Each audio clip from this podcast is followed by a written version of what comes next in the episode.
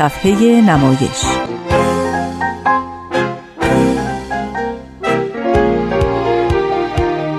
فصل دوم.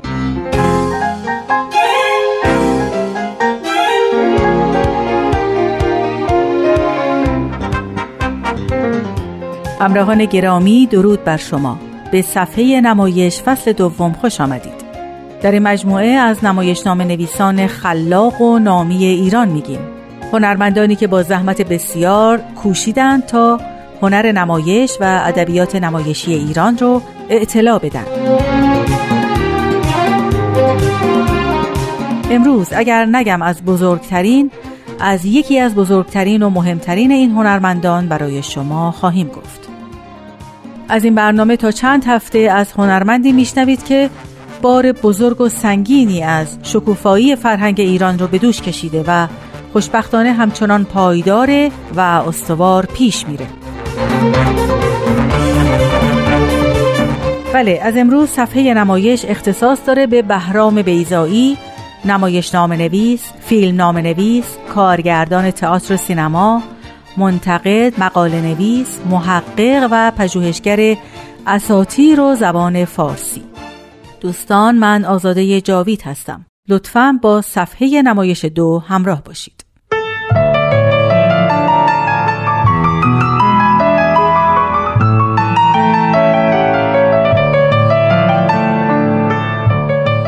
بهرام پسر که زاده شیر استی، پیداست ز عارضش جهانگیر استی.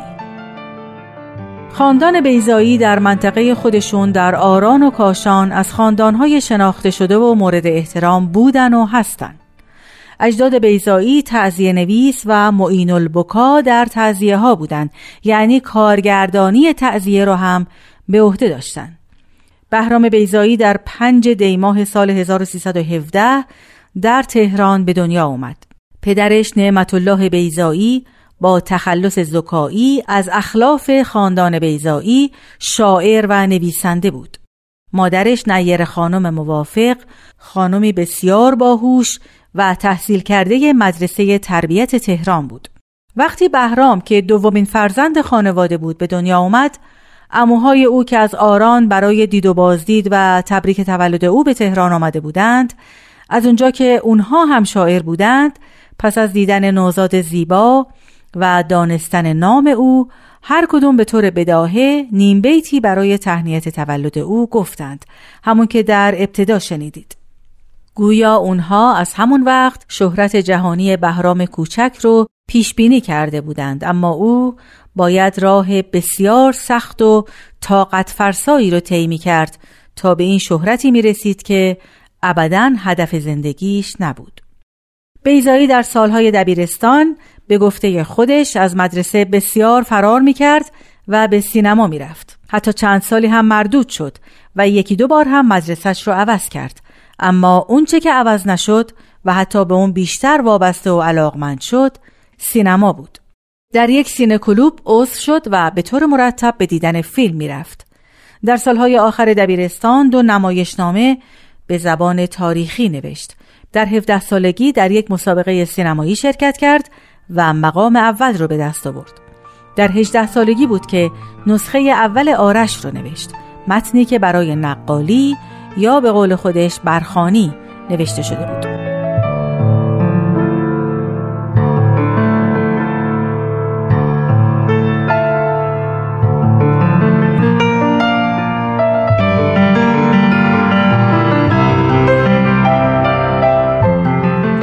از سال 38 به طور منظم سینما رو حالا دیگه در کانون فیلم دنبال کرد. گهگاه در مجلات مطالبی درباره سینما می نوشت. بعد از دبیرستان 1 سال پشت در دانشگاه به انتظار موند، اما در این مدت بیکار ننشست و در شاهنامه و فرهنگ پیش از اسلام و اساطیر ایرانی تحقیق کرد. اژدهاک یعنی دومین برخوانی رو هم نوشت و به نوشتن 2مین نسخه از آرش هم اقدام کرد. به استخدام اداره کل ثبت اسناد و املاک دماوند در اومد. شبیه خوانی و تقلید رو شناخت، به دانشگاه رفت و در رشته ادبیات فارسی مشغول تحصیل شد. در گفتگویی که با کاوه رستگار داشته، در پاسخ به سؤال او که چطور با تئاتر آشنا شده اینطور گفته: من تئاتر رو تقریباً همزمان با سینما و باید بگم حتی از طریق سینما کشف کردم و شناختم. از طریق فیلم‌هایی که از آثار شکسپیر دیدم. من برای فهمیدن اون فیلم‌ها در پی خوندن متن‌های شکسپیر بر اومدم و در اونها جذابیت و عمق دیدم. این که میگم مربوط به دوران دبیرستانه. حتی یادم هست یک بار معلمی سر کلاس از ضعف سنت نمایشنامه نویسی در ایران حرف زد و این امر منو به فکر انداخت. من تئاتر رو با خوندن و نه با مشاهده، یعنی از طریق متن نمایشنامه‌ها و نه اجرا شناختم. و راست بگم تماشای 2-3 اجرای تئاتری، اون هم از آثار شکسپیر، منو سخت ناامید کرد.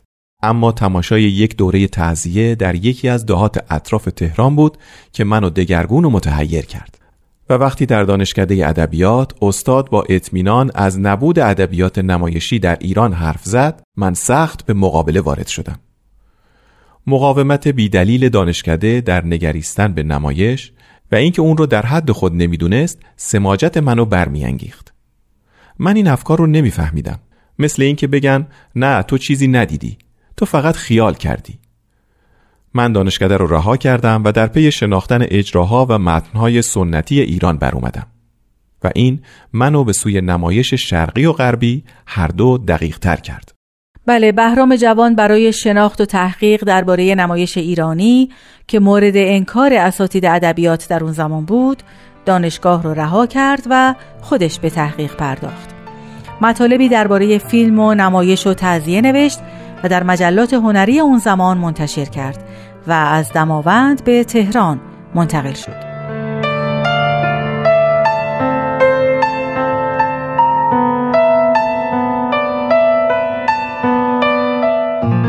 دوستان، به پایان بخش اول برنامه امروز رسیدیم. همینجا از همکارم کاوه عزیزی برای همراهیشون سپاسگزارم.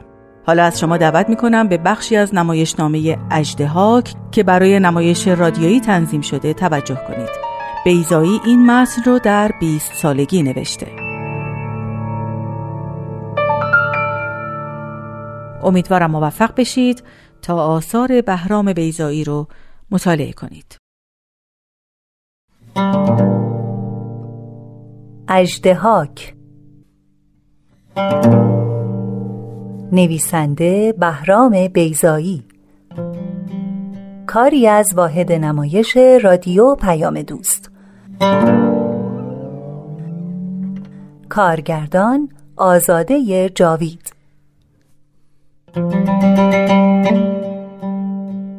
بخش اول، از بند یکم.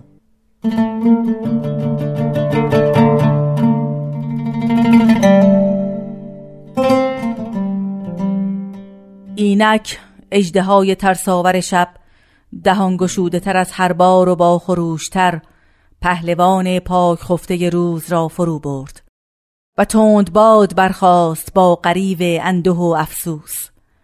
و پهلوان پاک خفته روز چشم ها گشود و خود را مرده یافت و اژدهای ترساور شب بر پنجه ها خزید آرام و خود را تا روی سینه آسمان کشید. پیش از اینها چنین من لاشه خوری را دیده بودم که بر لاشه خود نشسته بود و شیونی داشت در سوگ خود. من شنیدم که فریاد آسمان شکاف بر می داشت، اندوه بر من چیره بود و اینک رشک بر من چیره گشت. من هرگز فریاد آسمان شکاف خود را بر نیاورده بودم. من اژدهاک که اینک بسته این بندم بر بلندی این کوه، کوه سخت بزرگ بسیار بلند، دماوند. و من اژدهاک که از آنگاه که بخت بدم دیدگان مرا به دنیا گشود، هر دم بسته بندی بودم، بسته تر از هر بند، هرگز فریاد آسمان شکاف خود را بر نیاورده بودم و اینک رشک بر من چیره بود. پس من بند سخت بسته دهانم را گشودم و دل بسیار رنج برده خود را رها کردم. از پا تا سر من فریاد همه فریادهای خود را برآوردم. آنگاه بود که آسمان شکافت و از شکافتنش آتشی جهید، آذرخش.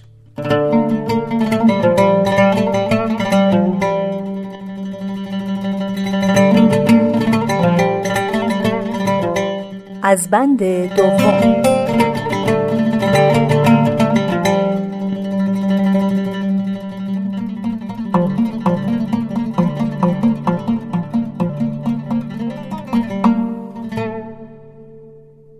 ای شب من اندوهگین، روزگاری مردکی بودم با دل پاک، که در مرزی از مرزهای روز و شب خانه داشتم. مرا دشت سبز بود و کشتزار بزرگ، در جایی از کشتزار من بود که روز و شب به هم می رسید، و در این زمین سبز من بود که هر سپید دم خورشید به آواز من چون گل سرخ می روید، و در این کشتزار سبز و بزرگ من بود که باری کشتگران آوازهای خود را در ستایش ابرهای خوب رونده نیک بارنده بر می داشتند. کشتزار من چنین بود و من در این کشتزار خانه داشتم. من اژدهاکش، من سربلند که مار سپوزه خشکی را سرافکندم و از چشمهای بسته جویها روان کردم.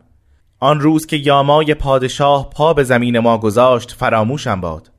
آن روز که پدر مرزبانم باده سرخ به او پیشکش کرد و یامای باده نوشیده بسیار نوشیده او را دو پاره کرد تا بنگرد که خون سرخ تر است یا باده، و مرا که به او گفتم اندوه بر تو باد که خانه های ما را به اندوه آکندی، گفت تا تازیانه زنند و تازیانه را پیش روی مردم کوی ها و برزن زنند، و مرا که می بردند دیدم که خانه های از چوب ساخته ما آتش گرفته بود.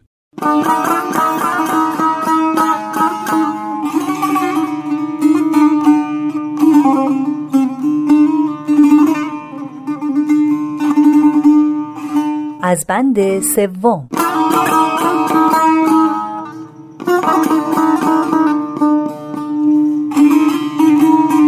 من بنگریستم از پس تیرگی و درد، و یامای پادشاه را دیدم که هوشیار بود.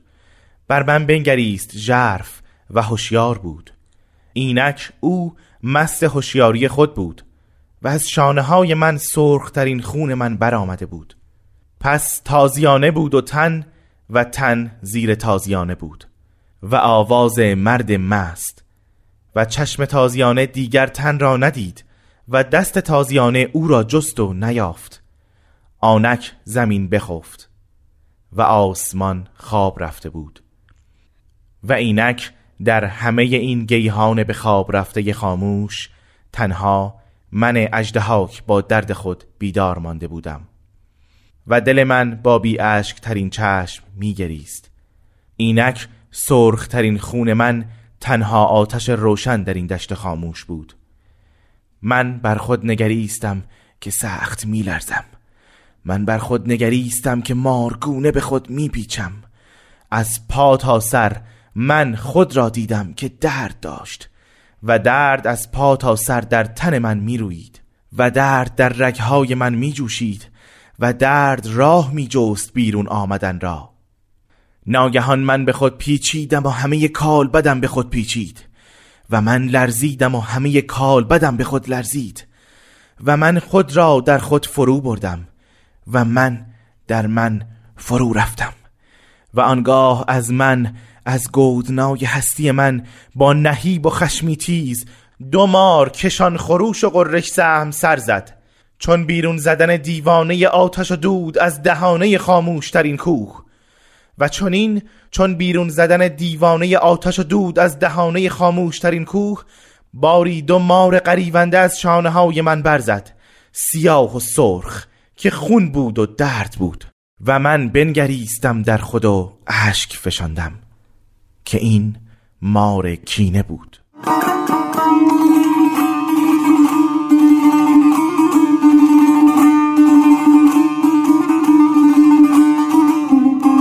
از بند چهارم.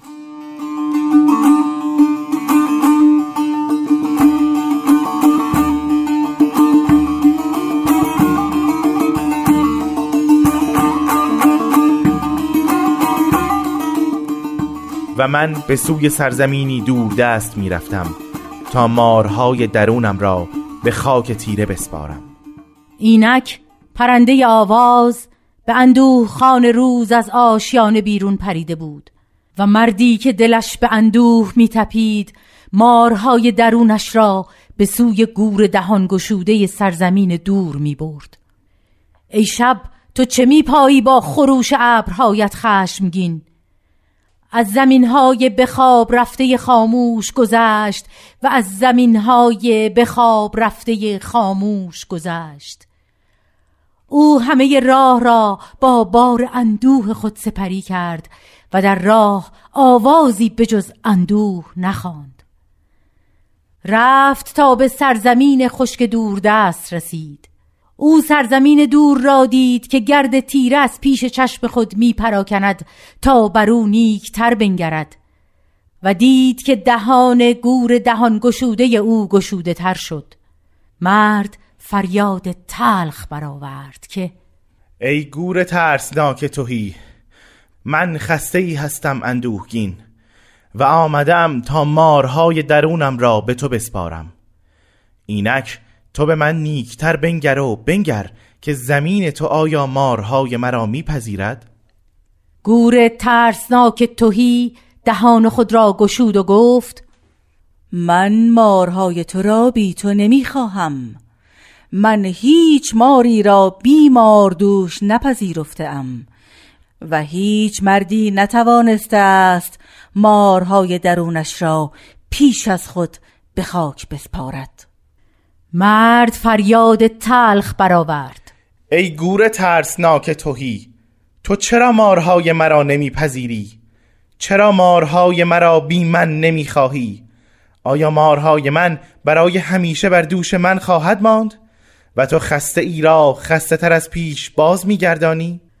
گور ترسناک تهی به خود پیچید. از زمین خشک گردباد تیرگی بر شد و شب سیاه برخاست. مرد بسیار گوش فراداد و هیچ پاسخی نشنید. ای شب تو چه می‌غری با خیزش خشمگین ابرهایت سیاه؟ آن مرد فریاد تلخ برداشت نفرین به راه‌های رفته بیهوده. و 1000 سال از آن پس مردی که از راه دوری می‌گذشت به فریاد بلند گریست. مرد با خود گفت من به سوی شهر نزدیک خواهم رفت، من آنجا برای خود خانه‌ای خواهم ساخت. و به سوی شهر نزدیک رفت تا برای خود خانه‌ای بسازد. ای شب تو چه می‌غری با خروش ابرهای سیاهت قران؟ آن مرد با بار درد خود از بیراههای بیخود پنهان و پیدا گذشت و از بیراههای بیخود پنهان و پیدا گذشت. او همه راه را با درد گران خود سپری کرد و در راه آوازی به جز درد نخواند. رفت تا به شهر نزدیک رسید. او شهر نزدیک را دید که خاموش بود و دروازه سخت شهر را دید که از هم می گشود. مرد فریاد تلخ برآورد که ای دروازه گشوده سخت، من خسته ای هستم اندوهگین و آمدم تا در این شهر برای خود خانه ای بسازم. اینک تو به من نیکتر بنگر و بنگر که شهر تو آیا مرا با مارهای درونم میپذیرد؟ دروازه گشوده سخت دهان خود را گشود و گفت در شهر ما مارها کم نیستند و مردمان خوراک یکدیگرند و مارها و مردمان خوراک زمینند و زمین گوری است ترسناک و تهی و من میگویم 3 بار پشت هم که تو خوراکی خوبی برای مارهای شهر ما هستی. مرد فریاد تلخ برآورد که ای دروازه گشوده سخت، من نیامدم تا خوراک مارهای شهر شما باشم، من از راه دور آمدم و آمدم تا در اینجا برای خود خانه‌ای بسازم. شهر تو آیا مرا با مارهای درونم میپذیرد؟ دروازه گشوده سخت به هم آمد. از فراز شهر نزدیک ابر تیرگی بر شد و شب سیاه برخاست. مرد بسیار گوش فراداد و هیچ پاسخی نشنید. ای شب تو چه میگویی با دهان گشوده بی فریادت؟ آن مرد فریاد تلخ برداشت نفرین به راه های رفته بیهوده. و 3000 سال از آن پس آن که از راه دوری می گذشت به فریاد بلند گریز.